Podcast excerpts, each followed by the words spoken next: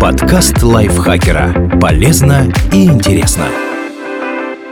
Всем привет! Вы слушаете подкаст лайфхакера. Короткие лекции о продуктивности, мотивации, отношениях, здоровье, обо всем, что делает вашу жизнь легче и проще. Меня зовут Михаил Вольных, и сегодня я расскажу вам о девяти признаках того, что перед вами нарцисс.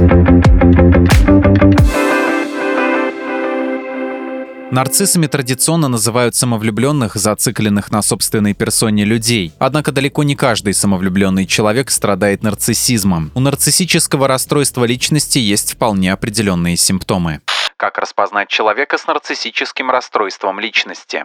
В настольной книге любого психотерапевта, актуальном издании диагностического и статистического руководства по психическим расстройствам, перечислены 9 признаков настоящего нарцисса. При этом для постановки диагноза достаточно, если человек соответствует всего пяти из них поддерживает отношения с особенными людьми. У нарцисса всегда есть авторитетные и влиятельные знакомые из кругов, доступ к которым простым смертным затруднен. Бизнесмены из первой сотни списка Forbes, гениальные художники, владельцы разнообразных раритетов, близкие друзья и любовники звезд с мировым именем. Ну, по крайней мере, сам нарцисс любит о таких связях рассказывать. Человек с нарциссическим расстройством использует статусность знакомых как способ повысить самооценку и авторитет в глазах окружающих. Кстати, это одна из причин, по которым нарциссы кажутся такими притягательными, почему в них легко влюбиться и с ними сложно расстаться. Когда человек с такими связями, такой искушенный, вдруг обращает на вас внимание, это очень щекочет самолюбие. Вы словно становитесь на одну социальную ступень с великолепными знакомыми нарцисса и тоже начинаете чувствовать себя особенным. А это своеобразный психологический наркотик, от которого тяжело отказаться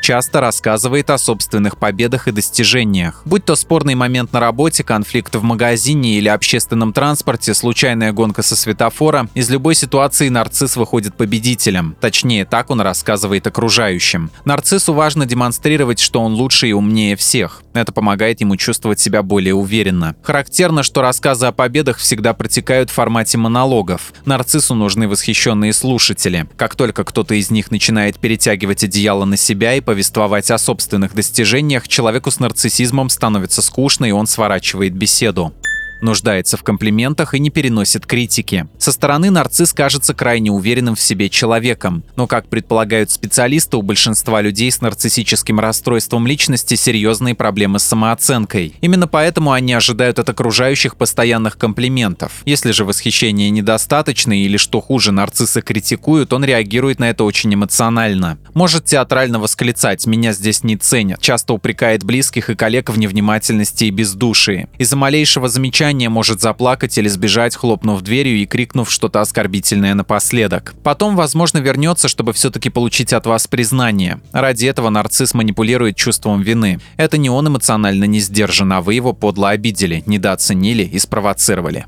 кажется мечтателем и идеалистом. Нарцисс кажется себе идеальным и потому рассчитывает на особую безупречную жизнь. А если что-то не получается, ответственность за это перекладывает на окружающих людей. Если возникают сложности в любовных или семейных отношениях, виноват в этом партнер. Не так смотрел, не то делал, не ценил. Все бабы стервы, а я ищу ту единственную, свою вторую половинку, которая меня поймет. Демонстративная позиция классического нарцисса. Нарциссическое расстройство личности чаще встречается у мужчин. В группе риска молодые до 45 лет люди, не состоящие в браке. Если не складывается с карьерой и деньгами, виноват, разумеется, социум. Точнее, его успешные представители, которые, с точки зрения нарцисса, наверняка добились своего положения с помощью влиятельных родственников через постель, обманом. Нарциссы часто противопоставляют себя обществу, подчеркивая свой статус непризнанного гения и одинокого волка, разочарованного в несовершенном мире считает, что достоин особого отношения. Это значит, что нарцисс требует для себя больше прав, чем для других. Он не будет стоять в очереди, найдет способ проникнуть в нужный кабинет или к прилавку первым, пусть даже это обернется скандалом. Он ожидает приоритетного обслуживания в ресторане или искренне рассчитывает на понимающие отношения со стороны начальства, даже если опаздывает в пятый раз за неделю или срывает дедлайн. Ему нужнее сесть у окна, открыть или закрыть форточку, либо заняться своим хобби, вместо того, чтобы вымыть посуду, убраться прогуляться или сходить за покупками. Интересы человека с нарциссическим расстройством личности всегда превыше всего. Окружающим предлагается с этим только смириться. Часто бывает надменным, демонстрирует неуважение к тем, кто ниже по статусу. Одна из особенностей классического нарцисса – ощущение превосходства над другими. Это ярко проявляется в ситуациях, когда человек, страдающий нарциссизмом, сталкивается со сферой услуг. Он может хамить официантам, работникам гардероба, консультантам, мелким клеркам. От его надменности страдают также подчиненные или те, кто младше. Если нарцисса в этом упрекнуть, он пояснит свое поведение недочетами в работе низшего сословия и сообщит, что просто требует к себе немного уважения эксплуатирует окружающих. Для нарцисса в порядке вещей, когда его обслуживают, и он не интересуется, какими силами и за счет чего это достигается. Например, в семейных отношениях он будет ждать от партнера ужина, чистоты и прекрасной физической формы, просто потому что тот должен, даже если у него две работы, ребенок и объективная нехватка времени на спорт. Если партнер попробует возмутиться, в ход пойдут обесценивания, газлайтинг и прочие абьюз-приемы откровенно манипулирует людьми. Давить на жалость, бить по чувству вины и совести, перекручивать факты и обвинять окружающих в том, чего они не совершали, вот далеко не полный перечень того, что делает нарцисс для достижения своих целей. Нельзя сказать, что он манипулирует осознанно, просто именно так на оправдании себя и обвинении других работает его психика